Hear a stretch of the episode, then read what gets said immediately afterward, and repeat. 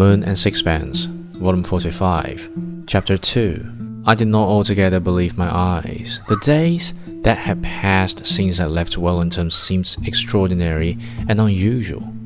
Wellington is trim and neat and English. It reminds you of a seaport town on the south coast. And for three days afterwards, the sea was stormy. Great clouds chased one another across the sky. Then the wind dropped, and the sea was calm and blue. The Pacific is more desolate than other seas. Its spaces seem more vast, and the most ordinary journey upon it has somehow the feeling of an adventure.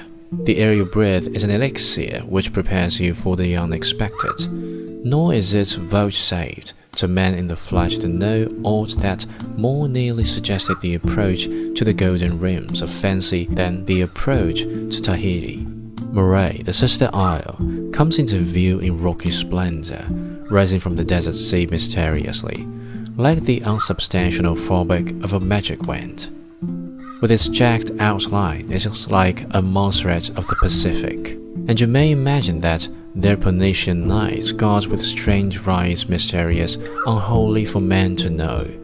The beauty of the islands is unveiled as diminishing distance shows you indistincter shape as lovely peaks, but it keeps its secret as you sail by, and darkly inviolable seems to fold itself together in a stony, inaccessible grimness.